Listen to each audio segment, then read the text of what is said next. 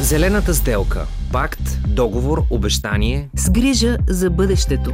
Може ли Европа да спре унищожаването на планетата? Защото друга нямаме. Един подкаст на Българското национално радио в рамките на проекта Евранет Плюс, водещата радиомрежа за европейски новини.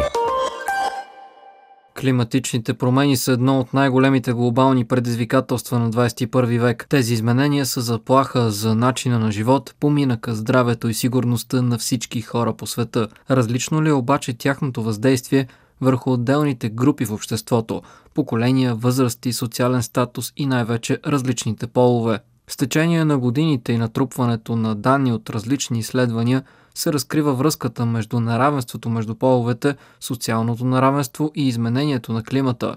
Това констатират от Организацията на Обединените нации за равенство между половете и овластяване на жените, известно още като ООН жени. Климатичната криза не е полово неутрална, твърдят от организацията и подчертават, че жените по света зависят повече от природните ресурси, но имат по-малък достъп до тях. В много региони жените носят непропорционална отговорност за осигуряването на храна, вода и гориво. Селското стопанство е най-важният сектор на заетост за жените в страните с нисък и по-нисък среден доход. По време на периоди на суша и непостоянни валежи, жените, като селскостопански работници и основни доставчици, работят по-усилено, за да осигурят доходи и ресурси за своите семейства.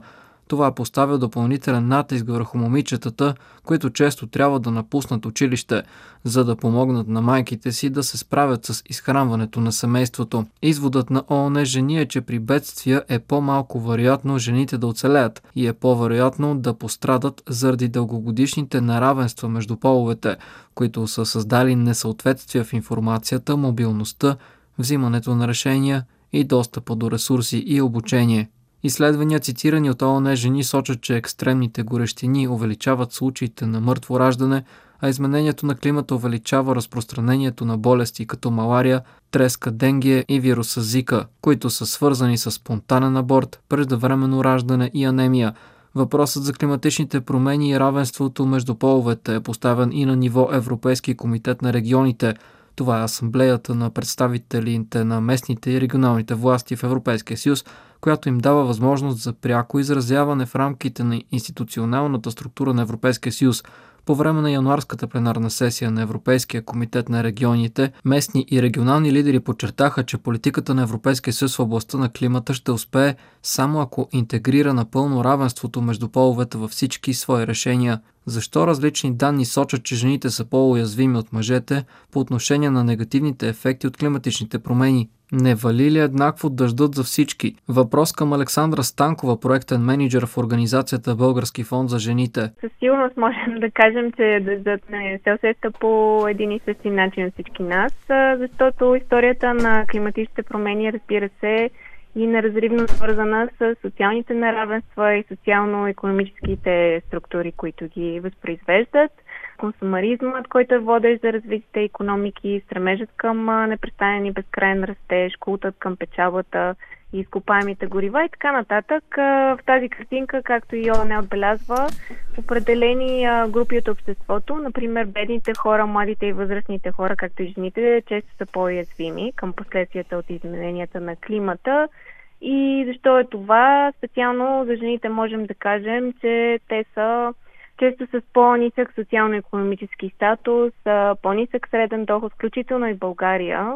Особено жените в а, едночленни семейства, които почти половината от тях а, живеят под прага на бедността. Тоест при едно природно бедствие, както бяха сега, примерно, наводненията в Карлово, една жена много по-трудно може да се възстанови финансово от последствията от подобен а, природен катаклизъм и има много повече какво да загуби безвъзмезно, съответно.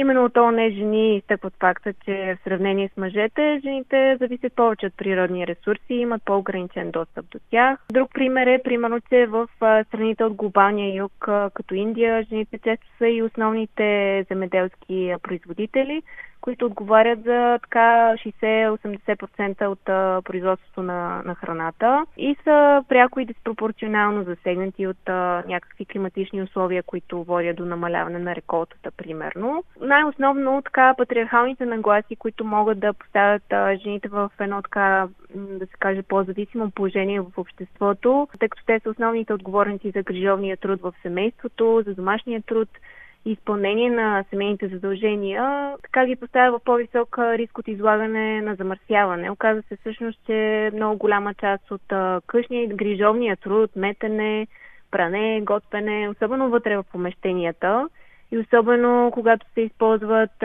печки и котлони, които работят на дърва и въглища, както и в много страни от глобалния юг, но нека да не забравяме и в малките населени места в България все още.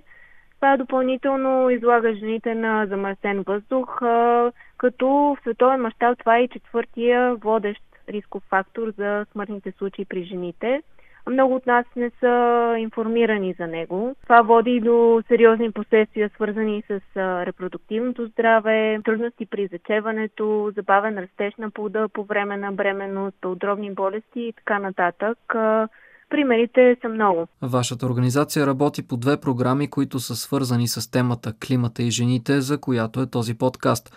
Това са равнопоставеност и климатична справедливост и глътка свеж въздух. Разкажете ни повече за тях – и също така да ни кажете, имате ли преки наблюдения и можете ли да ни споделите такива през лични истории на жени за това как измененията в климата пряко влияят на техния живот? Всъщност тези програми са отражение на усилията на фонда за жените да се бори именно с тези притеснителни тенденции, които обсъждаме с вас. Специално връзка с програмата ни Глътка свеж въздух.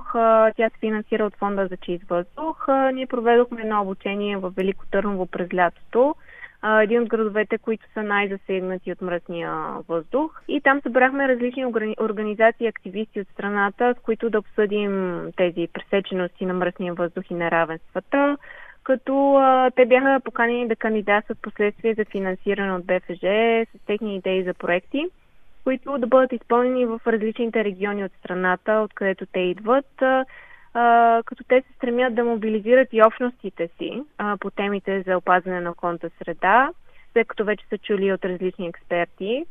Одобрихме общо около 16 проекта по тази програма, които те в момента все още се изпълняват.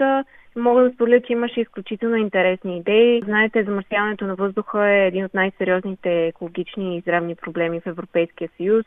По данни на Евростат България е държавата с най-мръсен въздух. В Съюза е една от държавите с най-много смъртни случаи. Даже в света ние сме на трето място по смъртност. Много притеснителна тенденция, която ние всяка зима горещо обсъждаме, виждайки последствията от битовото отопление за околната среда но някакси обсъждаме без истински да адресираме проблема. В отговор и на тези притеснителни тенденции виждаме и съществена мобилизация, която идва от жените, от младите хора, притеснени за бъдещето си. Знаете, си за бъдеще младежката организация на Грета Тумберг имат а, и свой клан в България. Ние също в страната имаме и дълга и вълнуваща история на женски активизъм, свързан с екологични теми и здравето на всички.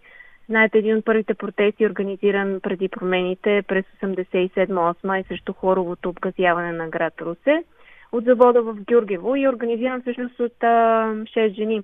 Мога да дам и така конкретни примери от нашата пряка работа и финансиране на проектите на организации по тази програма като говоря за Сдружение Диша и Девния. Това е една от организациите, които в момента се е заела да обучи жените и майките в това как да сезират институциите да депозират а, сигнали във връзка с замърсения въздух и околната среда в града, като ги запознае на експертно ниво с проблема.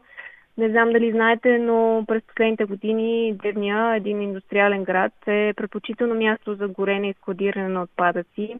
Не една, цели две фирми на територията на Девния в момента горят отпадъци, като единствената в страната фирма, която може да гори пестициди се намира там. През 2020 година седем жени учредяват това сдружение Дишетевния, като за първи път всъщност се организират и започват дейности за опазване на околната среда в последствие. И можете да проследите какво се случва с тях в социалните мрежи. В момента са изпратили едно отворено писмо, подписано от редица известни културните среди хора, както и някои политици до министра на околната среда, на околната среда и водите, областния управител, кмета на Девния, тъй като има всъщност нови планове за изграждане на инсталации за изгаряне на отпадъци в региона, въпреки реалните последици за хората, живещи в града, които са подложени на тези сериозни замърсявания. Така че призовавам вашите слушатели да проследите техния случай, защото имат нужда от повече медийно внимание и публичен натиск.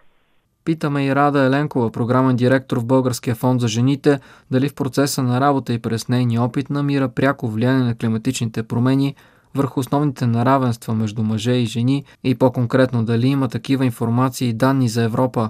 Има много факти, които изкарват на преден ред връзката между климатичните промени и неравенствата между половете. Конкретно мога да дам първо пример от България. Той е свързан с а, микропроект, който ние финансираме в Карлово. Конкретният пример е замърсения въздух в региона на общините Карлово, Сопот, Челопеч, Пирдоп и Златица. В следствие на минодобивната индустрия в региона и влиянието на това замърсяване върху здравето на децата и съответно социалните аспекти, породени от това. Обикновено хората, като чуят под Балкана и пред Балкана, си представят едни китни зелени градчета с планински въздух от подножието на Стара планина, но наши активисти сигнализират, че най-малкият западен вятър, придружен с дъжд, довежда до прашно-жълт въздух, и това се вижда всъщност по колите и по прозорците. Най-засегнати са майките на деца с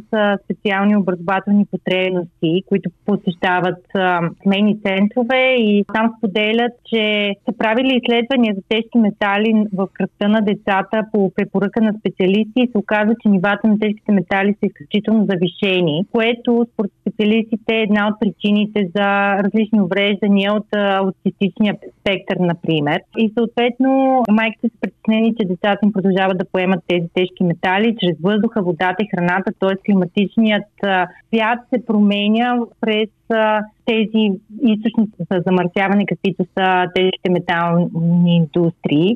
Социалният аспект от това е, че майките, бидейки по-активно ангажирани в подглеждането на децата и грижата за възрастни хора, по този начин биват възпрепятствани да си развиват личния потенциал и да преследват кариера в а, живота си, тъй като основно поемат тежеста от грижата за деца. Друг проблем, който пряко можем да видим е всъщност феминизираната бедност. Доказано е, че хората, които са бедни, са по-язвими към промените в климата, именно поради факта, че нямат достъп до ресурси и знания как да се защитят и съответно да се грижат за здравето си. В България и в световен мащаб голямата част от населението, което е бедно, е всъщност се състои от жени. Примери за това са, че разликата за плащането между жените и мъжете в България е около 14%, като при пенсионна възраст тя да стига до 40%. Това е така, защото, както дадох и примера преди малко, жените по-често се налага да отсъстват от работа поради домашни задължения. По-голямата част от жените работи по часто и на граждански договор, поред данни на НОИ, което всъщност означава, че те генерират по-малко средства за изхранване и съответно стават економически зависими. Какво повече според вас може да се направи, за да бъде облегчено влиянието на климатичните промени върху жените? Големия парадокс е, че жените и други уязвими групи, като младите хора, хората с увреждания, бедните, те са най- слабо допринасящи за замърсяването на климата в световен мащаб, но същевременно са най-големите потърпевши от климатичните промени. Какво можем да направим?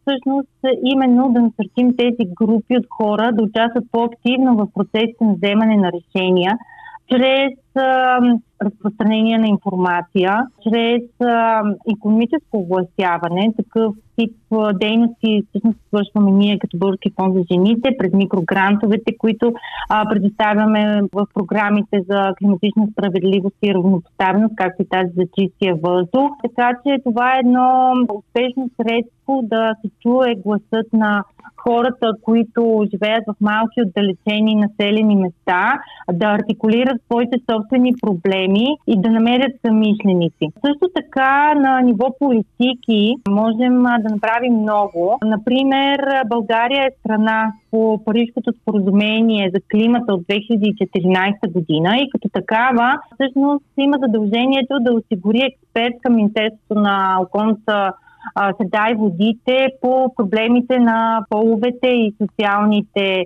аспекти на климатичните промени. За съжаление, доколкото знаем, такъв експерт няма. Така че проблемът с климатичните промени е комплексен и всъщност изисква комплексни решения, като изброените до тук признаване на връзките между социалните неравенства и климата, признаване на по-неблагоприятната позиция на определени групи от обществото. И това може да стане през приемане на политики на местно, национално и международно ниво. За Евранет Плюс, Лъчезар Вълев.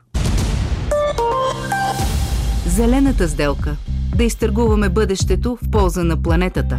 Друга нямаме. Един подкаст на Българското национално радио в рамките на проекта Евранет Плюс.